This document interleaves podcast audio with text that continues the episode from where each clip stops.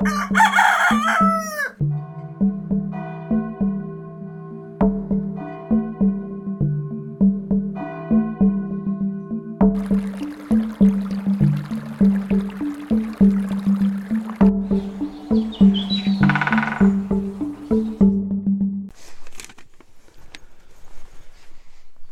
jsme do Žinkov, jsme na dalším výletě, zdravíme z dalšího podcastu, dobrý den.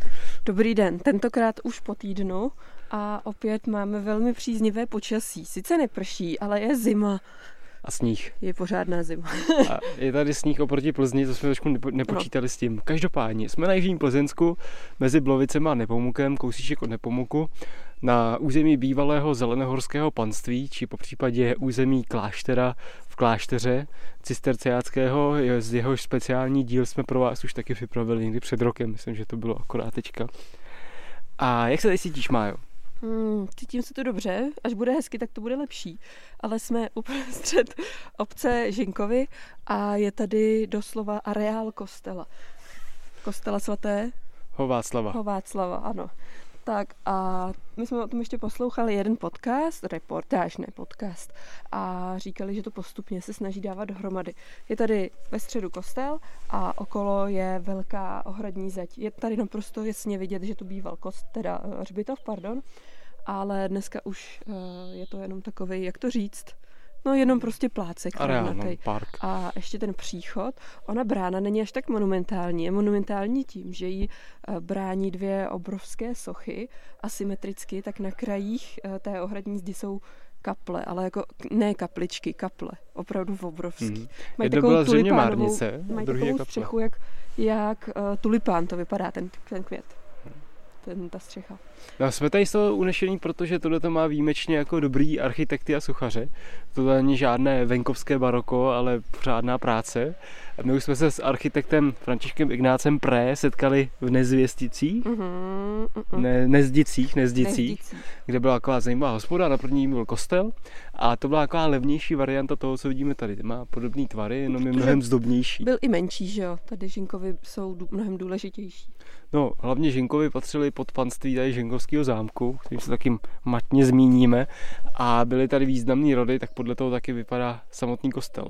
No a autorem sochařské výzdoby, která tady je, těch sochy tady mnohem víc, oni byli původně i po, Myslím, po té že říkali 8 jako do kolekce, ale bohužel už se na nich podepsal čas, jsou staré okolo 250 let, takže dvě jsou zrekonstruované, pak tady stojí dva andělíčci, který nejsou v tak špatném stavu, jsou tu ještě vázy a zbytek soch, tak třeba už nemá ani vidět obličej, takže ty jsou schovaný právě v těch kaplích, které tady jsou a budou se sem dávat už jenom kopie, už by to nezvládli.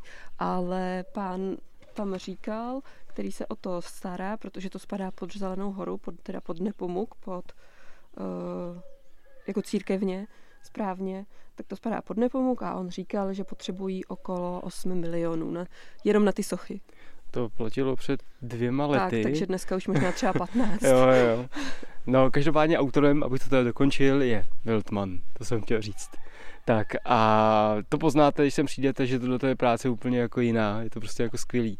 A na tomhle místě toho barokního kostela původně stával kostel eh, gotický, eh, taky svatý Václava, o němž první zmínka už někdy ve 13. století a vyhořel někdy v roce 1654, když vyhořeli, vyhořeli celý Žinkovi a trvalo tedy přibližně 100 let, hmm. než hmm. nakonec tady postavili kostel, který tady vidíme dneska.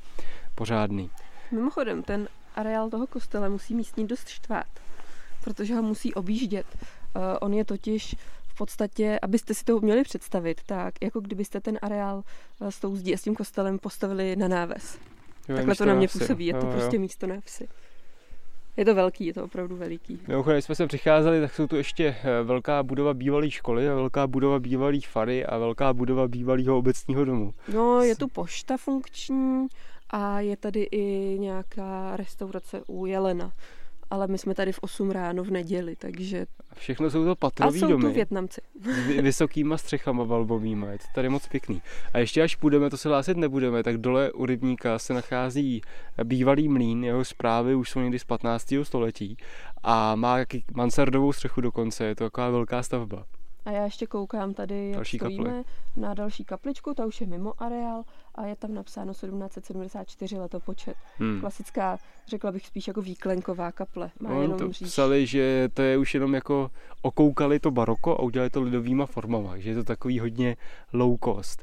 A dole pod kostelem stojí ještě Mariánský sloup, taky jako ohromná je sochařská dílo, sochařský Je dílo. vidět, že na něj se taky už našli, našlo pár peněz, má tam nový erb, vytesaný, ten je komplet nový a z boku má nastrčenýho novýho andělíčka. E, Mimochodem jsem chtěl na začátku říct, že dneska by to mohlo být kratší, protože nás Hmm. čeká jenom 12 km Já si myslím, že to není o vzdálenosti, ale o tom taky, co najdem a potkáme. A dneska by to mělo být i takový objevování, jak se měnily panská sídla. Protože tady v Žinkově, se poprvé dostávám k písemným pramenům, kdy se tady někdy kolem roku 1250 objevuje jméno Oldřich Žinkov, který v té době měl tvrz tady někde v Žinkovech, přímo v té obci. A ty historické tvrze byla prostě jako dřevěná věž a nějaká palisáda, možná příkop. Dneska už potom není ani památky. A my se během cesty navštívíme další správní centra, protože ze Žinkov se stěhoval na hrad, z hradu se stěhoval na zámek a dokonce tady je i stopa ještě před písemného osídlení správního centra, což jsou takzvaný obrovo Obrovo Valley se to jmenuje a tam se dostaneme taky. Mm-hmm. My to vezmeme retrospektivně, teď nám to teda trošku uh, se ne, ne, neštimuje, aby jsme to řekli plzensky. Každopádně my půjdeme potom k zámku, to je jakoby to nejnovější sídlo, pak navštívíme hrad tady místních, žinkovských a pak půjdeme na to hradiště, to bude úplně ta nejstarší vrstva. Uvidíme, jestli se ještě přihlásíme. My teď budeme postupně odcházet od kostela okolo probuzejících se slepic a kohoutů.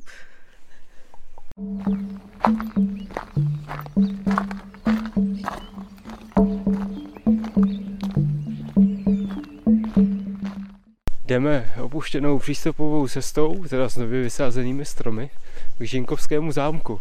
To je takový tady místní velmi známá památka. Vloupali jsme se sem přes řetěz, kde je napsáno, že jde o soukromý pozemek, ale není tam napsáno, že se sem nesmí. Takže sem jdeme a čekáme, kdy nás někdo vyhodí. Ale No, zámek je to zajímavý, jeho podoba je dost výstřední, eh, protože on prošel v roce 1897 novorenesanční přestavbou, a která mu dala výraz, aby byl ze všech tří stran, odkud- odkud je vidět, tak aby byl po každý jiný. Aby působil jako vždycky jiná stavba. A skutečně to tak je. Je to obklopeno dvěma velkými rybníky a je to třetí místo, kde žili Žinkovský z Žinkov. A to, to první byl samotný Žinkovi, druhý byl hrad, ke kterým se ještě dostaneme. A tohle je zámek, který byl založen někdy eh, v 16. století na místě, který byl původně oklopený příkopem a ten příkop čerpal vodu tady ze zdejších rybníků a byla to vodní tvrz.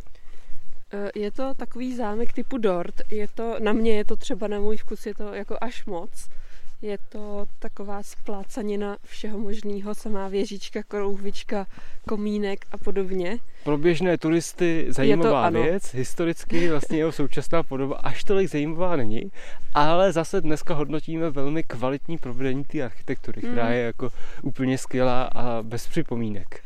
No, historie zámku je tak, e, jako nějak bych řekla, stejná jako všech, nebo téměř všech Ano. zámků u nás. Renesanční tvrz, eh, potom přestavba na raně barokní zámek, potom přestavba na barokní zámek velký a potom v roce 1897 to, co vidíme dneska.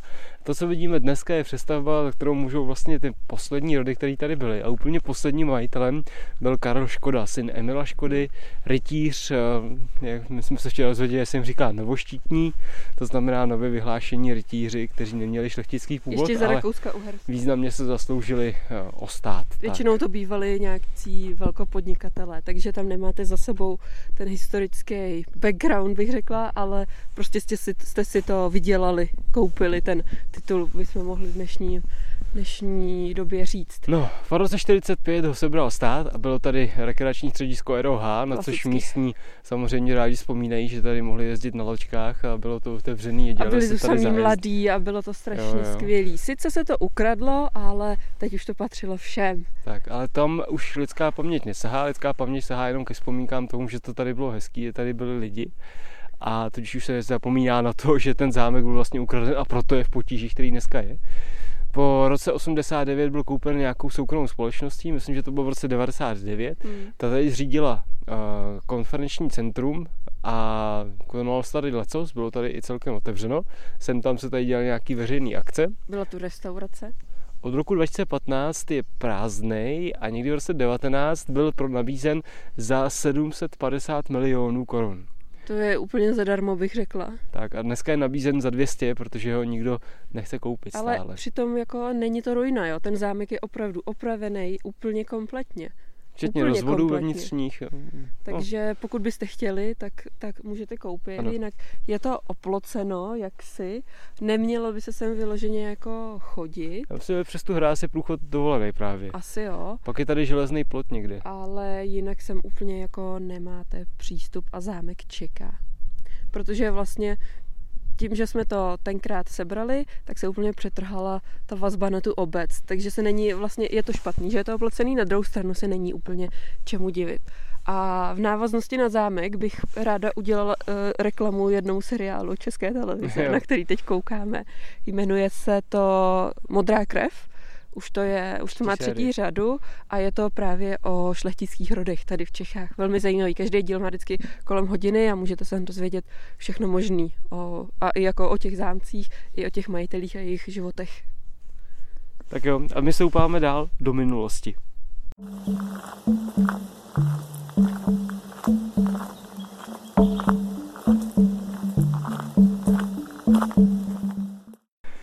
Náročně jsme Vystoupali kousek z hůru. Máme pověst něco o kamenech. Kameny jsou tady pěkné, ohlazené a každý druhý vypadá jako pozadí. Dobře. Protože často, když máte někde takový hladký kameny ohlazený do kulata, tak se to tam většinou jmenuje prdel. Tak tady se to konkrétně takhle nemenuje, ale opravdu každý druhý tak vypadá. A vyšplhali jsme se tedy na hrad, respektive zříceninu hradu pozůstatky, možná ani nezříceně. No, to je pravda. A Terénní uh, úpravy. Ten se jmenuje Potštejn nebo Potečte, Potenštejn. Jo, tady je Potštejn napsáno. Cedulce je Poten. A Potštejn v České republice už jeden máme. Mnohem větší, tohle je základ věže.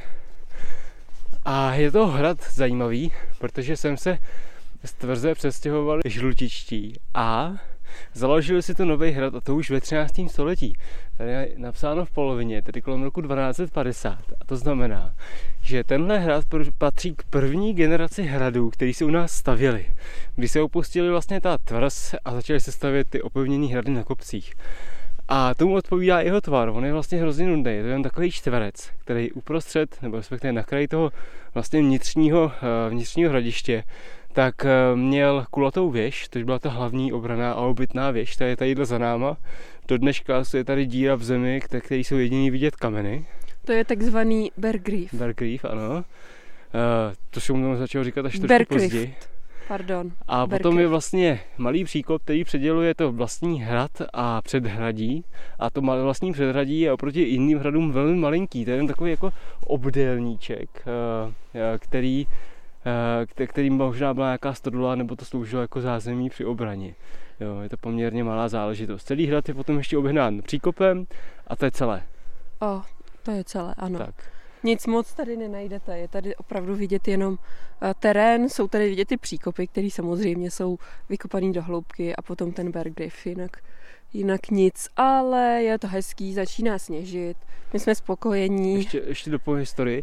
V roce 1437 je prodán a naposledy je obýván a v roce 1525 už je uváděn jako pustý, takže se ho nedotkli žádný velký přestavby. Vy už tušíte určitě, kam se přestěhovali místní šlechta. Jednak někteří z nich, jako přiblíž Sklenové, ten byl na Klenový, ale ti další potom bydleli dole na tvrzi, kde byl později vznikl Žinkovský zámek. No a jak už to tak bývá, tak určitě uh, většina zámku bude postavena z materiálu místního jo, hradu jo. a taky polovina žinkov bude z materiálu místního hradu, protože proč to někde složitě brát, složitě opracovávat, když to tady můžete odtěžit. To je běžná praxe. Což mi připomnělo eh, příběh Roupova, to je taky tady hrad na Jižním Plzeňsku, který někdy v 16. století vyhořel a shodou okolností vyhořelo město Merklín. A tak, sice, tak se vůbec nebáli a prostě 7 km od Merklína šli, šli vytěžit hrad, hmm. ze kterého opravili spálené město. Lidi a... jsou líní a líno, línost je vývojová přednost, tak. dřív to, dřív 7 kilometrů nebylo málo, ale i tak. Tak jo, tady ten hrad určitě stojí za pozornost, když sem přijdete, tak ono na první pohled se zdá, že tady nic není, ale když takhle postavíte na jedno z těch valů, který tady je kolem, tak krásně je vidět to první jádro, tvořené čtvercem ideálním, pak je tam příkop a další jádro tam nahoře a je tady krásně vidět ten základ té věže. No, ale jako jasně je vidět, i když nevíte, kam jdete a ocitli byste se tady náhodou, tak rozhodně poznáte, že tady to není úplně jako v pořádku, v pořádku a že se tady něco dělo. Tamhle tak... byla jedna zítka, vidíš? Jo, no jo, no jo. A, výborně, to je to předradí, jak tady se koukáme. Ale myslím si, že třeba tenhle kámen, který, který koukáme, tak je tady od dávna, protože neumím si představit, že s tím by někdo dobrovolně hýbal. Krásně česky od nepaměti. Tak jo, my se jdeme ještě tady trošku toulat, protože jsem se rozhodl, že navštívíme i to nejstarší tady osídlené místo a to je Hradiště.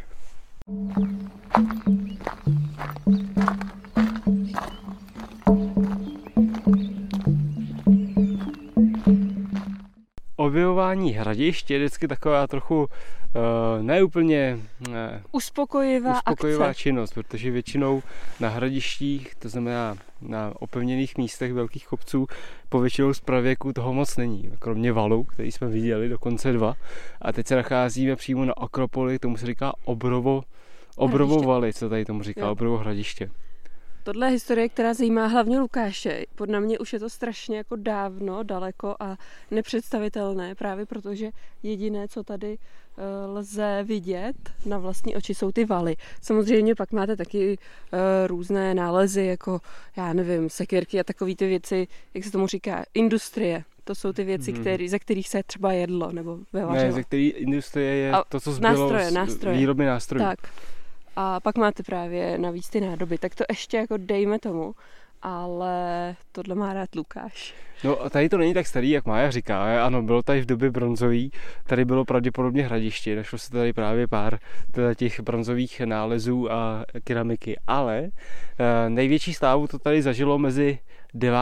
a 11. stoletím, to znamená před 12 až 900 lety, kdy tady ještě před založením samotných Žinkov bylo správní středisko, které podle svého rozsahu a opevnění bylo významný a důležitý pro tenhle kraj. Takže dříve, než byly založeny Žinkovy a vznikla tam ta tvrz, ta, ta nejstarší vrstva naše známá, tak to bylo zde a odsud, odsud se tady slované vládly. A už tady byly slované, to znamená, v době bronzové je to samozřejmě, chápu, že je to od nás úplně odloučený, protože to jsou úplně jiné kultury, úplně jiní lidé, ale tady v 9. století už jsou slované, naši předci. No to jo, ale pro mě jako ta časová linie je dost nepředstavitelná, protože nemáme za o tom žádný ani obrazový eh, záznamy, že jo, nějaký relevantní. Písemný, no. A je to takový, že já to mám hrozně vlastně jako 9. 10. století je pro mě už, když si to mám představit, prostě vesnice někde dole a ne nějaký někde na kopci, kde mají, pro, pro mě jsou to takový jako mnohem dál, ještě před Krista. Jako. Ale vím, že to není pravda, vím, hmm, že to tak Ten není. vývoj byl divoký, no ještě v 8. 9. století vesnice prakticky neexistovaly, hmm. rozesetý osady. A byly tyhle ty hradiště, ale už třeba ve 13. a 14. století vidíme venkov tak jako dneska. Hmm. Jo, samozřejmě nejsou to vesnice s návsí a krásnýma statkama, jsou to takové rozeseté chatrče, ale už jsou na těch místech těch vesnic. Hmm. Jinak, eh, když jsme sem přicházeli, úplně jako off topic od hradiště, je tady krásný les. Jsou tady, my teda stojíme pod Modřínama, ano, jo. jsou to modříny, ale přicházeli jsme kolem nádherných buků a extrémně jako e, extra jeden, tak byl uh, třeba 150-200 let starý, byl jako když střelí úplně rovnej a nádherný, nádherný Mája říkala, že je na housle, no, z těch se vyrábí housle, hudební ty, nástroje. Ty super rovny se berou na hudební nástroje. Je to pěkný les, protože tamhle jsou borovice, tady jsou modříny a tamhle jsou buky. A je to krásně jako smíšený a prosvětlený, to je hrozně pěkný místo. A jsou pořádný ty stromy hlavně, není to tu mladý les, není. A navíc se tu všude válí kameny, ty krásně jako ohlazený. Já úplně nedokážu určit... Tém... Já nevím, co to je za, kme, za kámen. Nemůžu, no, není to ani žula, ani pískovice, je to něco mezi. Nějaký. To taky ne. Těžko říct, ale takovouhle, takovouhle podobnou, lehce podobnou krajinu jsme viděli u Žihle. U Žlutic. A u, a u Žihle, ano, ano. Tak nevíme, nejsme geologové, nevíme, co to tady vylejzá. Tak nevím, jestli vám doporučit, abyste šli ještě objevit obrovou hladiště, hradiště, ale je to zajímavý. Představte si, že tady prostě před 12 lety uh, žili lidé a bylo to důležité správní středisko pro široký kraj. A dneska je tu prostě jenom les a pár terénních nerovností. Je, pro mě je to zajímavé toto objevovat. Pokud máte dobrou představivost, tak sem určitě dojděte. Je to teda odbočka ze žlutý, není úplně jako, trasu si můžete zvolit dle vlastní kreativity, protože přímá cesta sem nevede, ale dá se najít, je poměrně krátká, je to 600 metrů, 600 Tak metrů od toho hradu. Nebyla příjemná, ale nebyla dlouhá, takže. Tak. A my jdeme dál.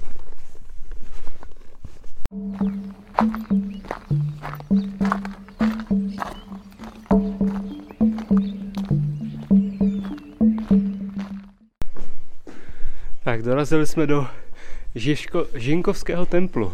My se furt pohybujeme tak dva kilometry od Žinkov a co už jsme tady toho objevili. Jak to tady vypadá, Májo? Uh, je to templ tedy jako chrám, to je z řečtiny, je to Ano. tak, teda z eh, latiny. A je tady tak schválně jeden, dva, tři, čtyři, pět, šest, sedm, osm sloupů. Je to otevřené a nad námi je položená střecha s bedněním. Není vidět krov, ale je zabedněna. Pokrytá šindelem. Uh, jinak sloupy jsou natřeny růžovou a jsou to úplně ty nejvíc nejobyčejnější, takže Dorský. dorské sloupy, ano. Vypadá to, jak eh, kdyby je štípli na kdysi bývalé uh, kolonádě v Plzni. Jo, to jo. No, je to stavbička, Je to která, otevřené, jsem zapomněla říct. Je to otevřené a sněží sem ze všech stran. která typicky je z doby romantismu, to znamená postavila si ji šlechta, tady ze Žinkov, která sem jezdila na výlety a prý sem jezdila i zelenohorská Hm. šlechta, a taky na výlety, tady byla jedna kněžna o Vilemína, o který se ještě rozvíme jo, v Prádle, dneska totiž jdeme do Prádla. A Májo, teď ty si, kdy to vzniklo? 19. století. Ano, polovina 19. století, 40. a 50. léta, přesně se to neví. A samozřejmě do roku 2009 to bylo Ruina. Uh, ruina Hmm. bez, některé sloupy chyběly a chyběla střecha. Aha. A v roce 2009 to bylo rekonstruováno do podoby, kterou vidíme dneska. Já řekni mi, jak mohly chybět sloupy. Jsou dobrý Prostě čelní na jako zahradu. někdo, ale teď to je obrovský, to s tím nehneš. Ale když se chce, tak krá, ukrát se dá všechno. To je pravda. Vede se, sem, vede, vede se mi mimochodem eh, žlutá značená trasa, takže to A nelze minout. A můžete si tady udělat oheň, je tady ohniště. Jsme v lese, tak s rozumem. Tak s rozumem, ano. Teďko Tak. v zimě by to šlo. No a my se pomalu vypravíme dál. Teď už to nebude tak častý zastávky a jdeme objevovat také nějaká vesnice, když jsme na tom vesnicopisu.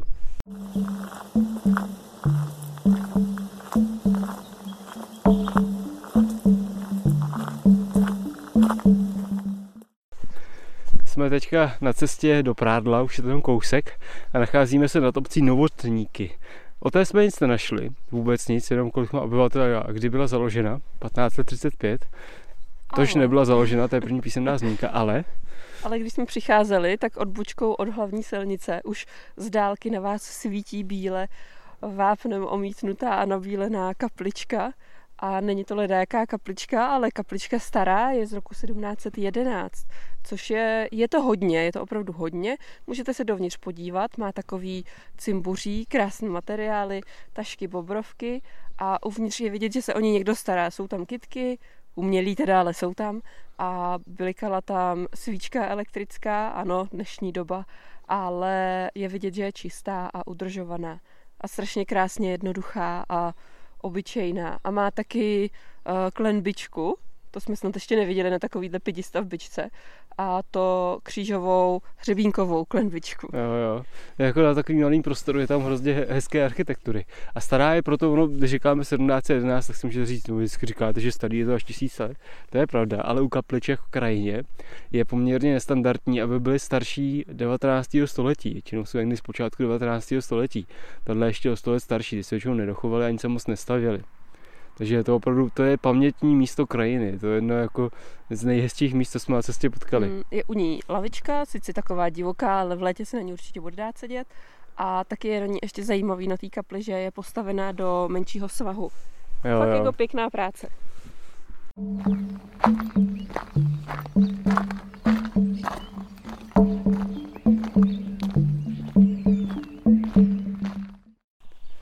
Dorazili jsme do obce poměrně zvláštního jména. A to do prádla.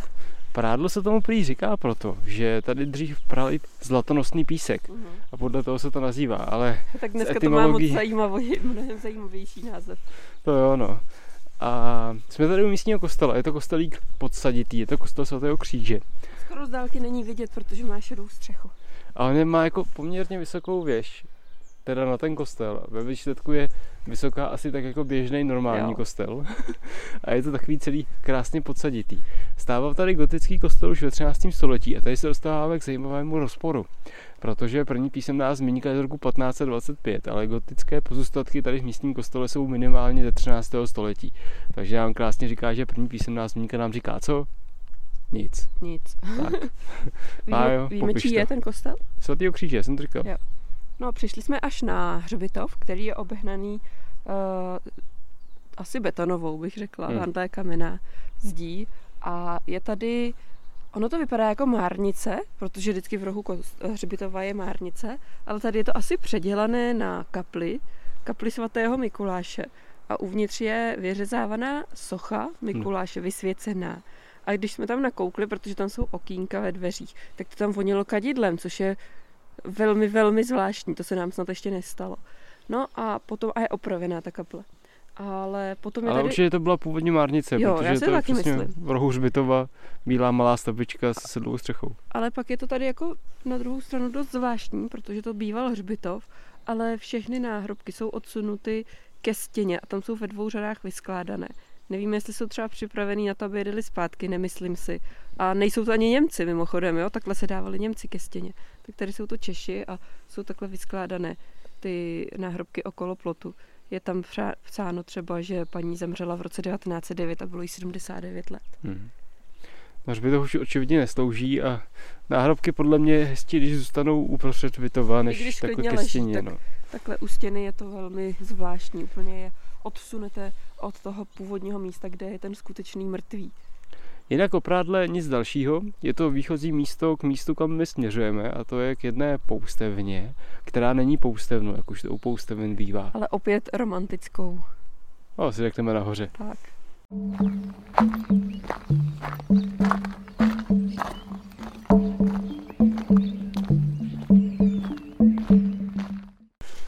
Tak stoupáme nahoru na horu nad Prádlem, jsem zapomněl její název. Nahoru. A narazili jsme na zajímavý zákoutí, o který jsem teda věděl, že na něj narazíme.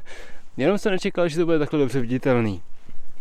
V 50. letech, mezi lety 51 až 56, eh, se tady v okolí Prádla, a nejen tady, ale i eh, u nového rybníka, kudy jsme šli, tak se dělaly pokusné těžby uh, uranu. Těžilo se tehdy i málo, málo Eh, vydatná ložiska proto, že Sovětský svaz měl obrovskou poptávku byl, po byl uranu. Hlad. Bylo potřeba stavět atomové bomby, tak i tady u Prádla k tomu máme připomínku. A později se teda našli eh, na konci 50. let ložiska a způsob výroby uranu, který tyhle ty malý doly uzavřel, už nebyly ekonomicky výhodné, nebyly potřeba.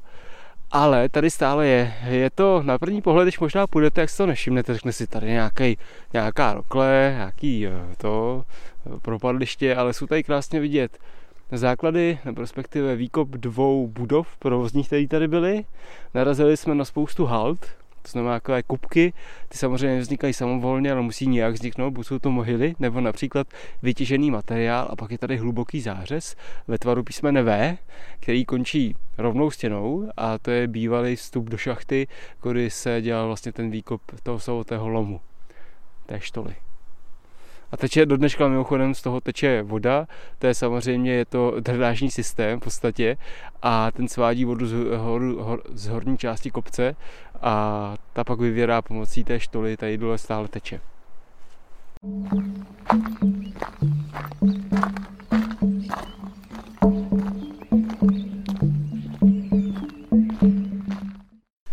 Dorazili jsme do cíle našeho podcastu, ne úplně výletu, ale pro vás to končí.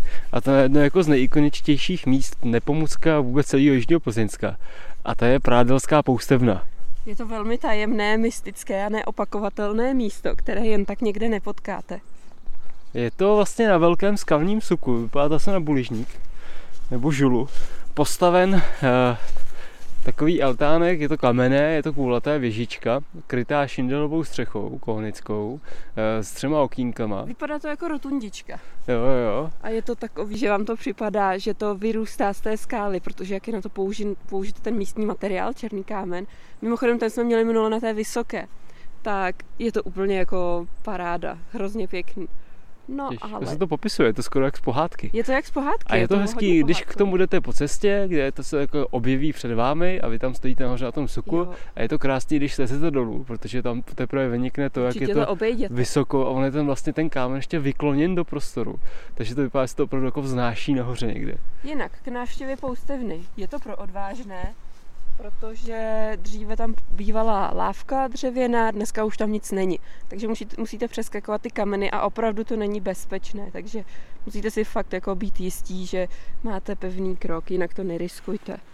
No a k tomuhle místu se váže i hezká legenda. Ta samotná poustevna je až zase z poloviny 19. století. Ona vypadá starší, než ve skutečnosti je. Romantismus. Tak, ale váží se k ní samozřejmě legenda, eh, která povídá o místním poustevníkovi Břímotovi, který teda bydlel v nějaké místní jeskyňce, nějakém malém přístěnku, kam my teďka jdeme.